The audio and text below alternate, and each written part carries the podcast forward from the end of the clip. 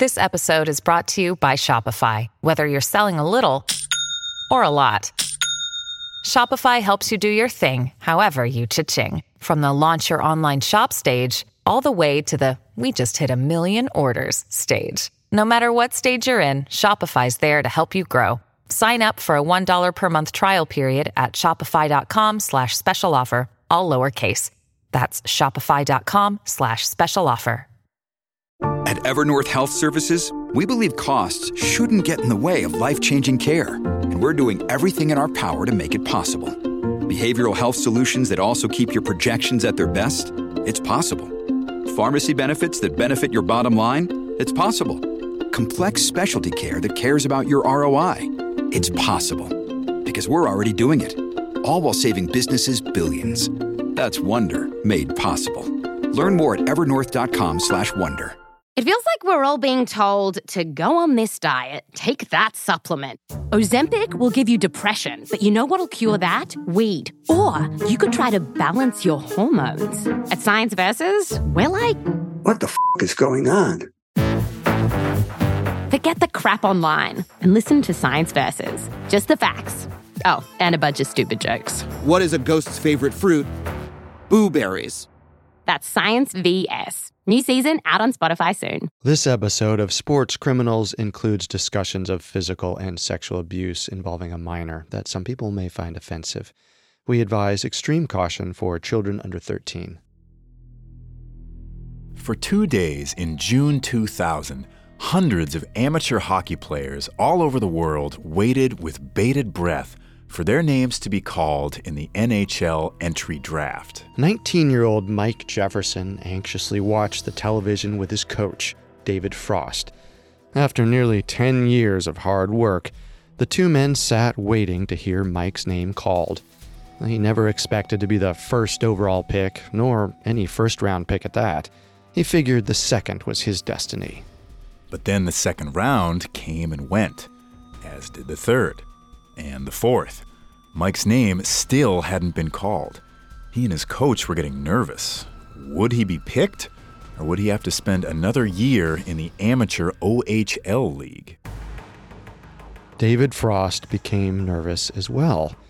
He had devoted all of his time and energy to developing Mike into a pro, and it appeared it may have been for nothing.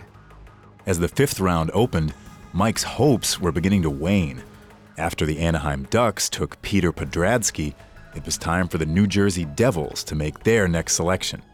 Mike braced himself for disappointment. But then he heard the words he had been waiting for all day. The 135th pick was Michael Stephen Jefferson. Mike and Frost were both elated. For years, Mike had considered Frost a father, and Frost considered Mike a son. Neither man would have expected that four years after this moment of victory, Mike would do the unthinkable. He would hire a man to kill David Frost.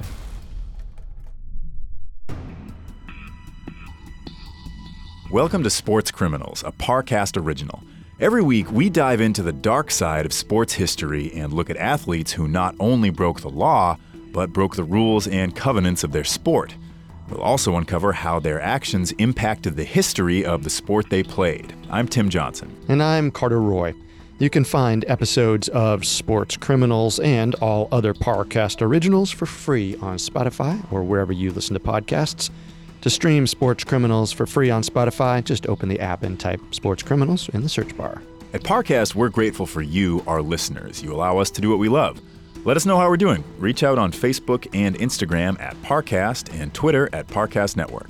Well, today we begin our dive into the troubled life of Mike Danton, a Canadian hockey player who attempted to hire a hitman to kill his own agent, David Frost. This week, we'll dive into the complicated and sordid relationship Mike had with Frost and how it stemmed from his troubled home life. Next week, we'll explore the attempted hit itself and its strange aftermath.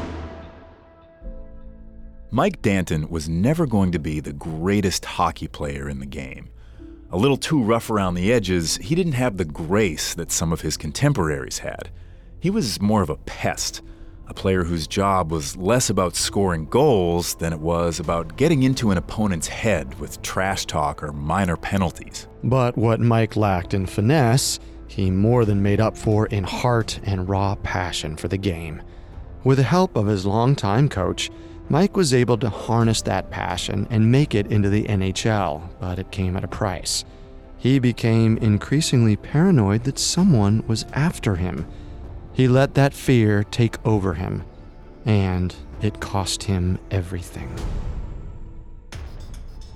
Like many Canadians, Mike Danton fell in love with hockey at a young age. Born Mike Jefferson on October 21, 1980, he and his father, Steve, spent many late nights in their Brampton, Ontario home watching any games they could find. And when Mike was around six, he told his father that when he got older, he was going to play in the NHL. A failed hockey prospect himself when he was younger, Steve's life didn't quite go the way he had wanted. He fell into petty crime and found himself in and out of jail, even when Mike was young. According to Toronto Sun journalist Steve Simmons, Mike's father eventually earned 11 convictions, including drug trafficking, drunk driving, and assault. So, when little Mike told his father that he was going to spend the rest of his life playing the game he himself loved so much, Steve was thrilled. He saw it as a way for his son to avoid the same brushes with the law that he had faced. Growing up in Brampton, roughly 30 miles from Toronto, Mike's favorite team was, of course, the Toronto Maple Leafs. But soon he ditched his love for Leafs and found himself idolizing a single player, Steve Yzerman of the Detroit Red Wings. In 1986, 21 year old Yzerman became the youngest captain in Red Wings history. Known for being lightning fast on the breakaway and a deadly sniper from the blue line, Yzerman was the perfect player to look up to. And soon, Mike would try to transfer what he saw on TV to the ice.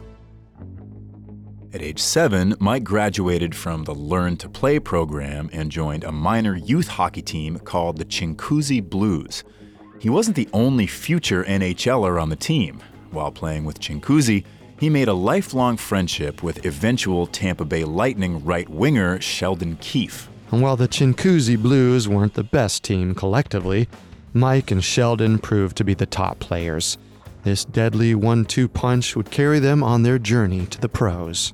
But trouble soon started brewing. During a tournament, Mike's father, Steve, got into a fistfight with another parent over the head coach's questionable lineup decisions for the championship game. The coach stuck with his game plan, and Chinguacousy got stomped. Steve decided it was time for his son to find a new team. After a successful tryout, Mike entered the Metropolitan Toronto Hockey League, where he played for the Toronto Red Wings. But upon joining the team, Mike and his family discovered the dark side of youth ice hockey. Mike loved playing hockey, but in order to play, he had to get on the ice.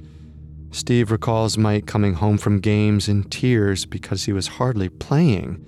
Mike didn't understand why he was putting in so much effort at practice just to sit on the bench. Mike wasn't the problem, it was his parents' checkbook. Like many youth programs, hockey requires boosters or donations that allow a team to operate. For the Jeffersons, money was a struggle, and if they weren't able to pay, Mike wasn't going to play. But when he did play, young Mike was a force to be reckoned with. And soon, his abilities transcended his family's financial limitations. In the summer of 1990, when Mike was nine, he was selected to join the Red Wings Summer All Star team. This honor was a highlight after years of hard work, but the consequences of Mike joining the All Star team would be drastic. Because during a game against the vaunted Brampton All Stars, Mike caught the eye of the opponent's head coach, 23 year old David Frost. By the time their paths crossed, Frost had already built up something of an unsavory reputation in the hockey community. He was brash, rude, and intimidating. He had a hard time keeping a coaching job down because he liked to bend the rules as far as he could. Yet, Frost walked around with swagger and intimidation that instilled confidence in his players. His coaching methods were questionable. It was well known that his teams engaged in more fighting than average, but at the end of the day, his players won. Despite his boorish behavior, Frost was a hockey savant. When Frost laid eyes on Mike during that summer tournament, he saw a wildly undisciplined player with raw passion and talent. Frost loved it. He immediately tried to recruit Mike for a new team he was getting ready to coach, the Toronto Young Nationals. But Steve Jefferson had reservations. Sure, Mike wasn't getting a ton of playing time with the Red Wings, but they were the best team in the league. Why leave a good situation? But Frost was relentless. He even promised to make Mike the team captain. Still, Steve wouldn't budge. However, as the next couple of seasons went on, both Mike and his father grew frustrated with the lack of ice time. Even though the team was winning, Mike wasn't contributing. And for Mike, it was hindering his ability to develop into an NHL worthy talent. Finally, in 1993, Steve let 12 year old Mike join Frost's Young Nationals. Unfortunately, Frost had already recruited Mike's longtime friend Sheldon Keefe and made him the captain, but he would make Mike the alternate. It was obvious to the Jeffersons that Frost didn't care about donations or youth league politics. He seemed genuinely interested in developing the most talented kids into pros. That summer, Frost decided to make Mike his special project. He pushed him harder than any coach before. Mike began to skate better, pass cleaner, and his accuracy improved. And for Mike, a rejuvenated sense of worth and joy entered him before the start of the season. But it wasn't just Mike's skills that Frost had transformed. Almost immediately, he began to wedge himself between Mike and his family. During an early season game in Buffalo, Mike crashed into the boards, hard. For close to 30 minutes, Mike laid on the ice, crying out that his back was in pain. After being taken into the locker rooms, Mike was joined by his distraught father. In hockey, parents are not allowed in the locker room, only players and coaches. Steve was committing a grave sin. Suddenly, Frost came barreling in. He yelled at Steve, demanding to know why he was in the locker room. And as for Mike, he wanted to know why he was in the locker room and not with his team. He demanded that Mike put his helmet on and get back on the ice. Mike obeyed his coach's orders. Steve was shocked but said nothing. He watched Mike leave, even though he was in pain. As Steve Jefferson tells Steve Simmons in The Lost Dream, I gave him that power over my son. I let him decide. I got caught up in the game. It was one of the first moves Frost made to take control of the young hockey prospect. Mike and Steve gave in wholeheartedly. They both believed that Frost would be Mike's ticket to the NHL. Unbeknownst to them, the consequences of this choice would have a tragic effect. Coming up, Mike's junior hockey career takes off thanks to Frost, but at the cost of his family. Now back to the story. In 1993, 12 year old Mike Danton, still going by the last name Jefferson, was finally given permission by his father Steve to play for controversial coach David Frost. Almost immediately upon joining Frost's Toronto Young Nationals, Mike was filled with a renewed motivation. With an alternate captain title sewn onto his jersey, he was no longer weeping in his father's arms over the lack of time on the ice. Specific details about Mike's time on the Young Nationals are scarce, but we do know that once Frost became his coach, his skills improved immensely.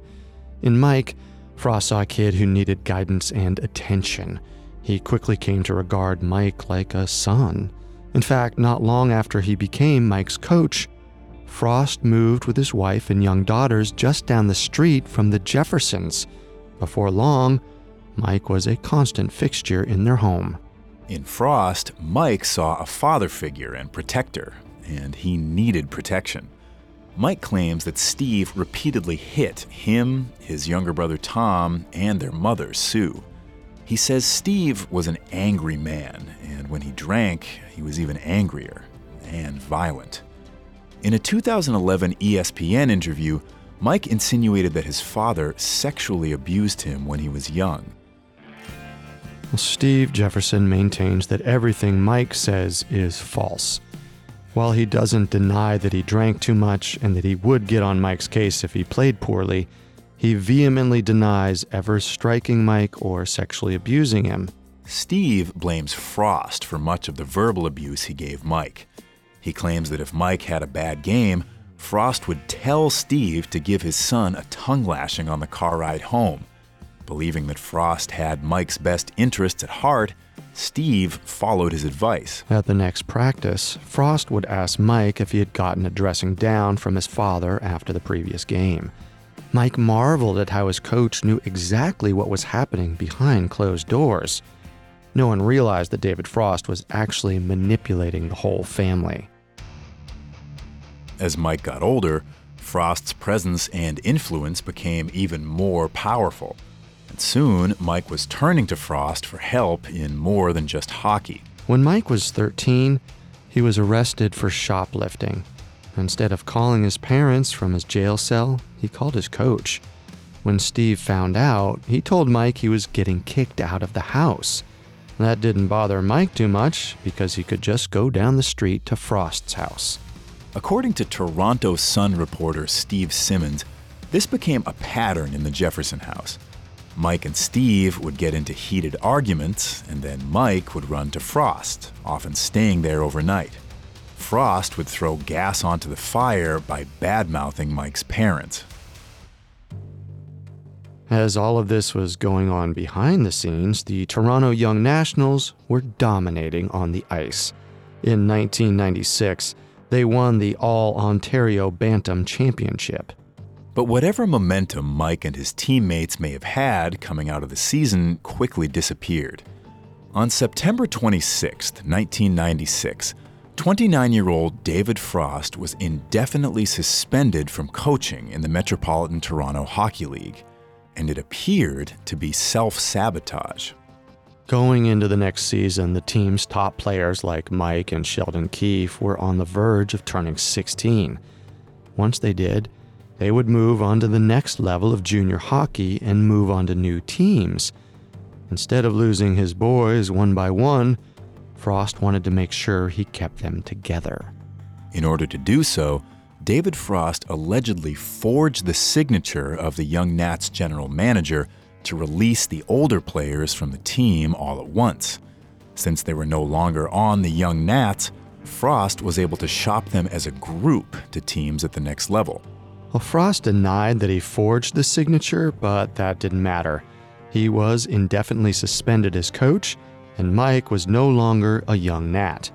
If Mike and the parents really wanted to, they could have found a new team on their own, but Frost was so rooted into Mike's life that he went wherever the coach told him to go. First stop was with the Bramley Blues. However, that stint lasted less than 10 games. No matter, because Frost was able to find a new home, Deseronto, about halfway between Toronto and Ottawa. Mike and the Brampton Boys, as they became known, joined the newly created Quinte Hawks.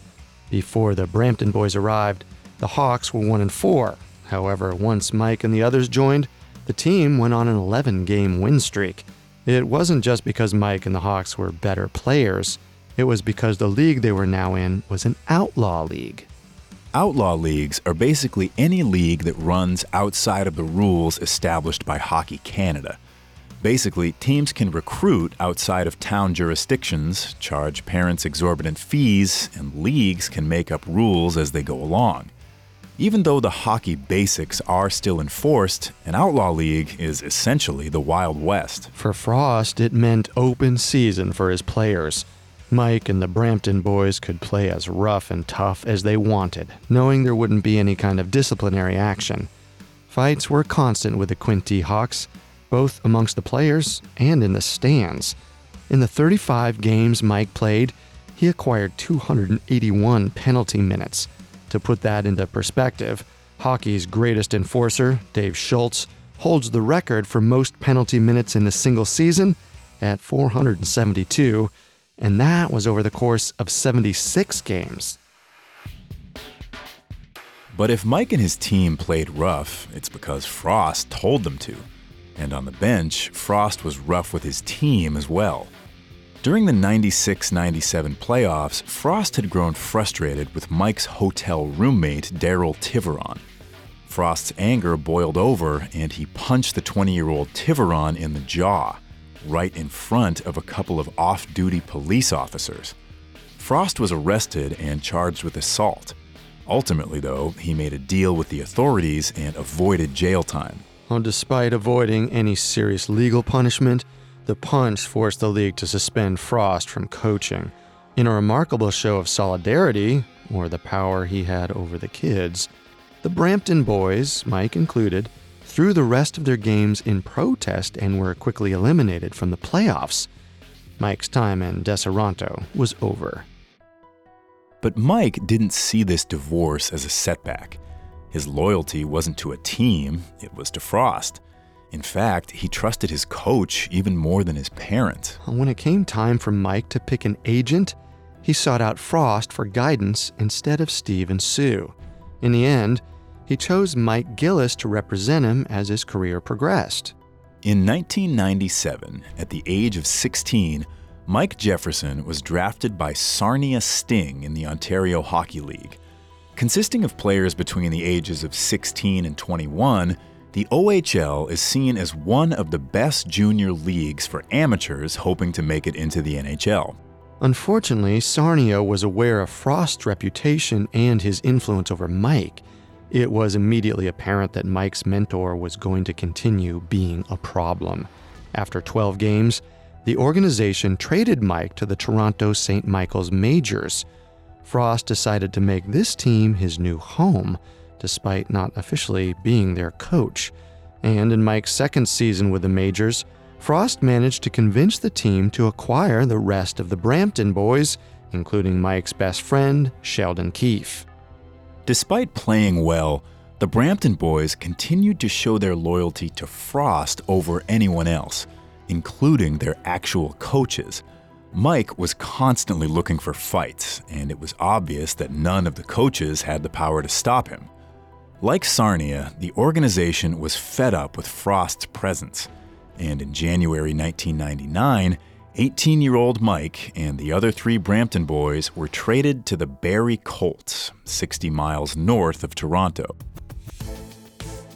Well, the next season would be Mike's best. The Colts won the OHL championship, and over the season, Mike accumulated 41 goals, 69 assists, and 110 points as well as 310 minutes in the penalty box.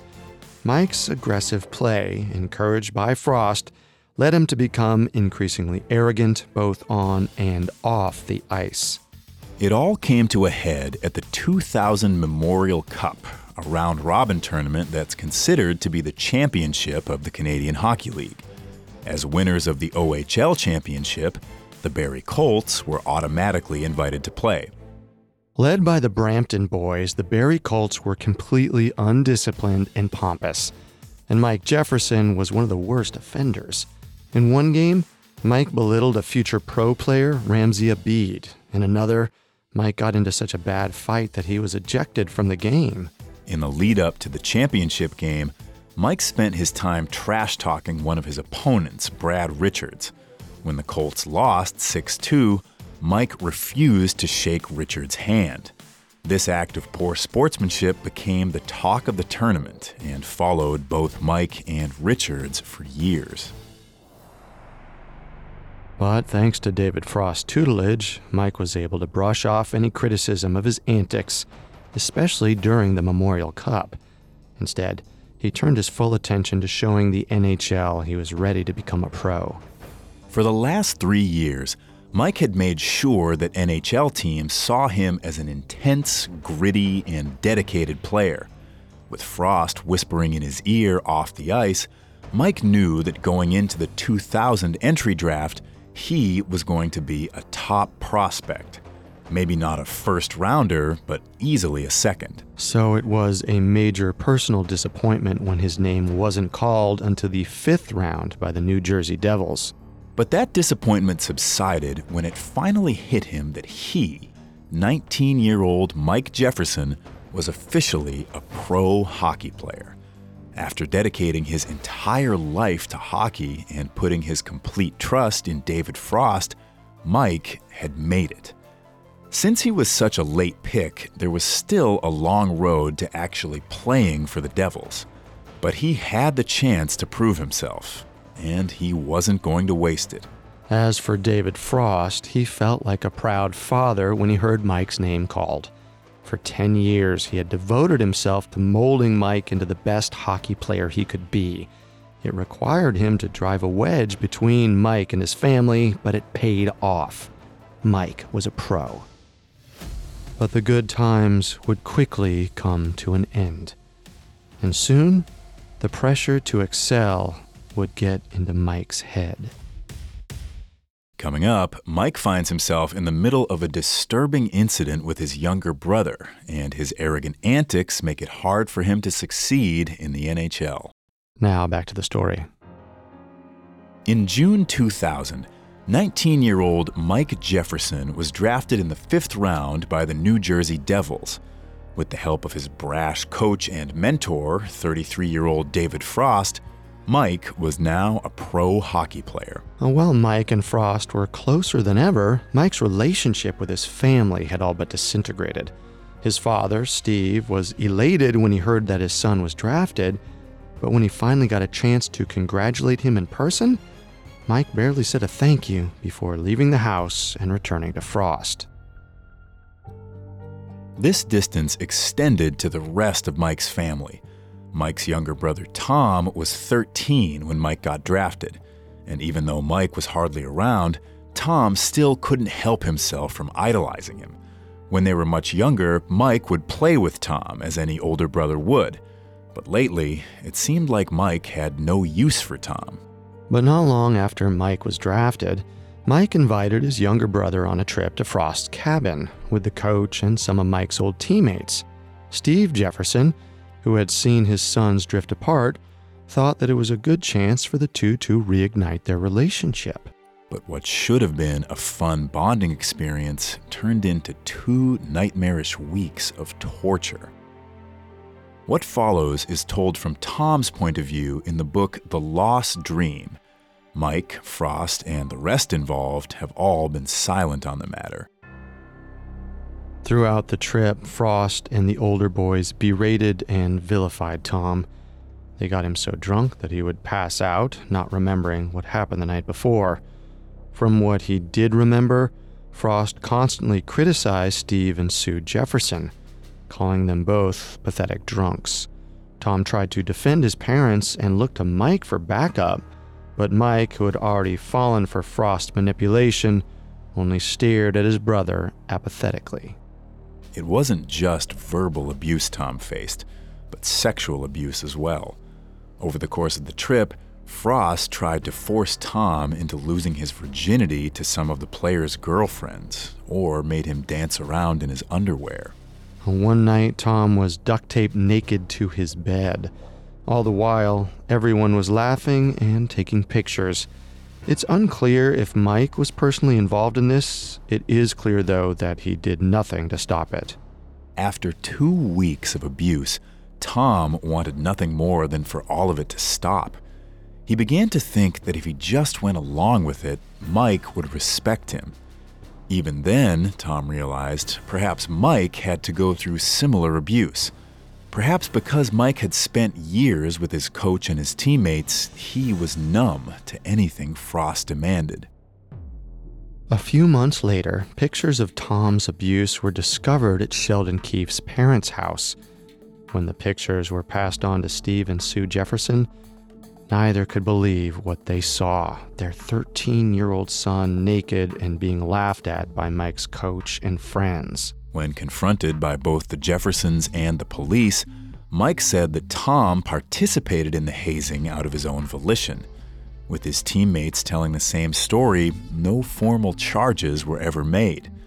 The Jeffersons were heartbroken and outraged, and it finally dawned on Steve that Frost may not be the man he thought he was. For Mike, it was more or less the nail in the coffin in his relationship with his parents. In a 2011 ESPN special report, Mike said that the only reason Steve and Sue went to the police was because Mike refused to give his father money. It was all an attempt to create a divide between him and Frost. In reality, it was the complete opposite.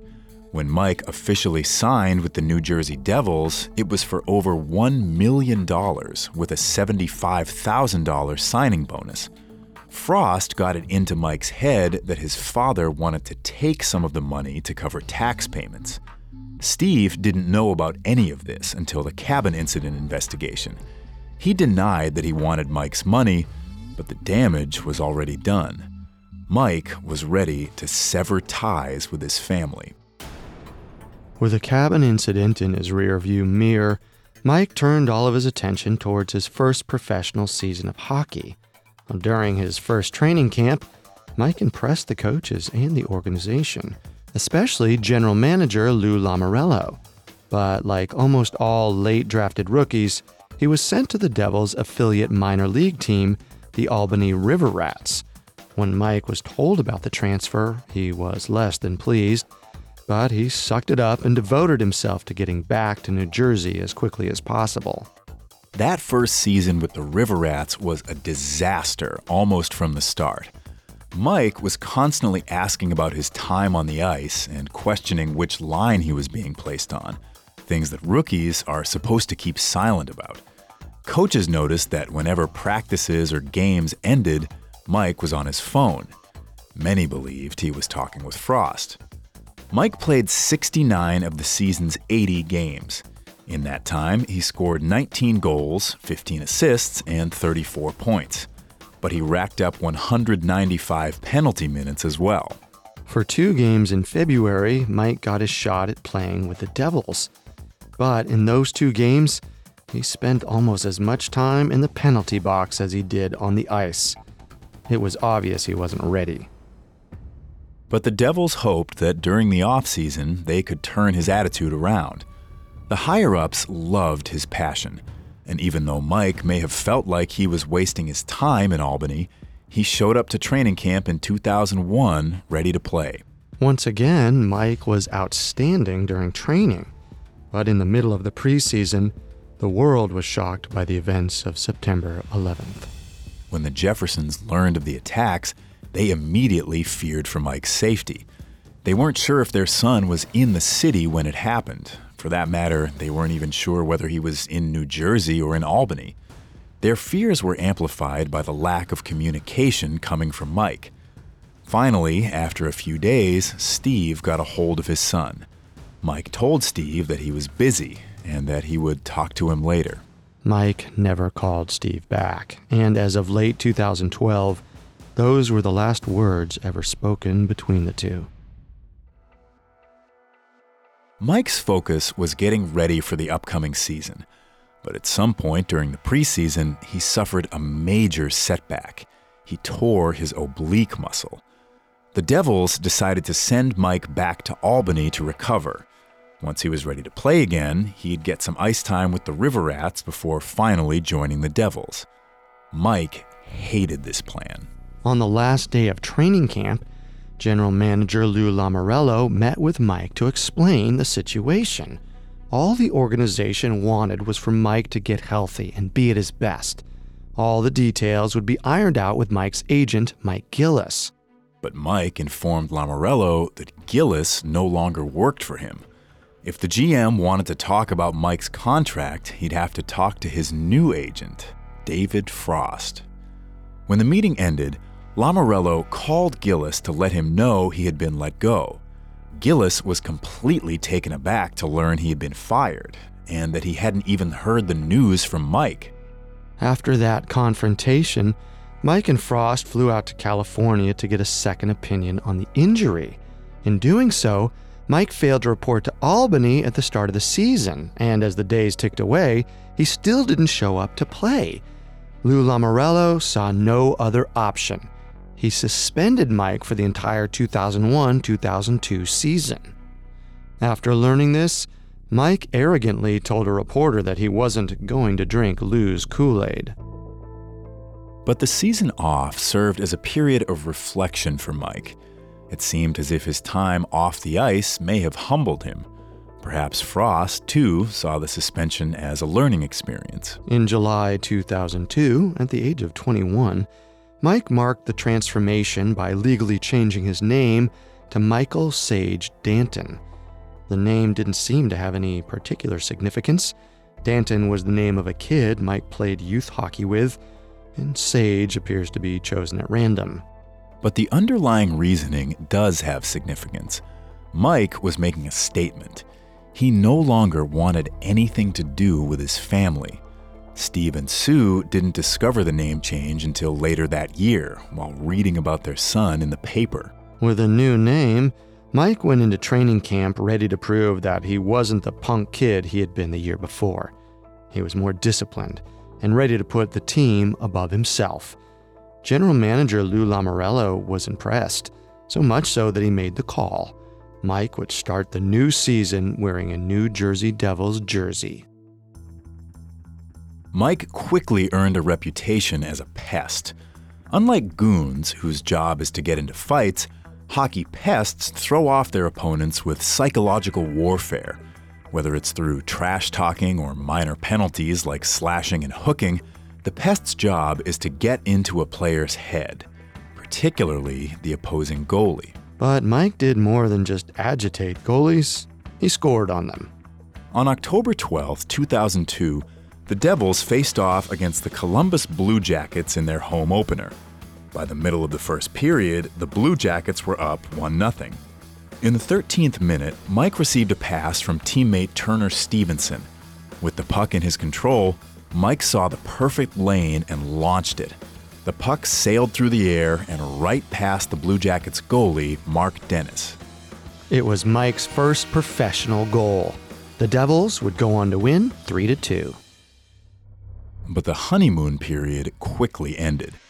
The moment Mike stepped off the ice, he was always on the phone, the same as before. His teammates found it hard to connect with him. Soon, it was becoming such a distraction that the organization stepped in. After 17 games with the Devils, Mike was sent back to Albany. Once again, Mike ignored the order and flew to California. While he was away in self imposed exile, David Frost did his duty as an agent and tried to work out a trade with Lou Lamoriello. Through their conversations, Lamoriello was able to get a sense of how much control Frost had over Mike's career and his life. Frost would become highly volatile and abusive on the phone, and when Mike and Lamoriello spoke privately, Lamoriello got the feeling that Frost was dictating what Mike should say. On June 21, 2003, Lamoriello gave in and traded Mike to the St. Louis Blues. In true Mike fashion, he allegedly sent Lamoriello the puck he had scored his first goal with. It was a symbolic gesture to divorce himself from the team, just as he did with his family when he changed his name. The move to St. Louis changed everything for Mike Danton. He finally got the ice time he desperately craved and played in 68 out of 82 games. Though he only scored seven goals, his time in the penalty box dropped to 141 minutes. And, most importantly, Mike seemed to have a new lease on life. According to Blues head coach Mike Kitchen, the team knew all about Mike's off the ice problems, especially the mysterious phone calls after practice and games. But Kitchen, like Lou Lamoriello, wanted to make Mike part of the Blues family. Mike seemed to want that too. He got along with his teammates in St. Louis much better than he did in New Jersey. But what no one knew, not even Frost, was that Mike was beginning to struggle internally. Whether it was his own newfound sense of success or pressure from Frost to not waste another chance, Mike was becoming anxious and soon paranoid. This period of Mike's life is all fairly murky. Mike, in an interview with ESPN, says that a mixture of painkillers, stimulants, uppers, and downers are what made him paranoid and brought out his inner demons. It's unclear exactly when he began mixing these drugs, but prescription painkillers aren't uncommon in the hockey world where players are injured every day. It's easy to see how an innocent pill for pain management could have spiraled into an addiction. Then, to keep himself energized, uppers came into the mix. Taking any drugs or meds without a doctor's supervision can have serious side effects. Combining them only amplifies the risk. And for a young athlete in a high pressure career who's just been moved halfway across the continent with little in the way of social support, it's unsurprising that the drugs sent him into a dark spiral. Mike managed to hide this internal conflict from everyone, especially his team. In fact, Coach Kitchen claims that by the time the 2004 playoffs started, Mike was more outgoing and actually making friends with his team. But unbeknownst to all of them, it was right before the playoffs in April that Mike sank to his lowest. He had become convinced that someone was trying to kill him. It's unclear when or why this idea came into his head, but the feeling completely took hold of him. Instead of focusing his attention on his first ever NHL playoff series, he was consumed with thoughts of death and of the hitman he believed was after him. In Mike's head, there was only one way to survive kill the man who hired the hitman. And so, in early April 2004, Mike Danton began plotting a murder. His target? David Frost.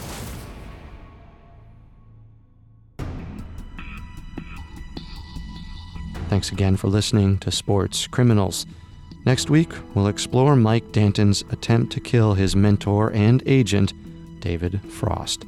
Among the many sources we used, we found The Lost Dream by Steve Simmons to be helpful in our research. You can find all episodes of Sports Criminals and all other Parcast originals for free on Spotify. Well, not only does Spotify already have all of your favorite music, but now Spotify is making it easy for you to enjoy all of your favorite Parcast originals like Sports Criminals for free from your phone, desktop, or smart speaker. To stream Sports Criminals on Spotify, just open the app, tap Browse, and type Sports Criminals in the search bar. And don't forget to follow us on Facebook and Instagram at Parcast and Twitter at Parcast Network. We'll see you next time. Sports Criminals was created by Max Cutler, is a production of Cutler Media, and is part of the Parcast Network. It is produced by Max and Ron Cutler, sound design by Andy Waits, with production assistance by Ron Shapiro, Paul Libeskind, and Carly Madden. This episode of Sports Criminals was written by Joe Guerra and stars Tim Johnson and Carter Roy.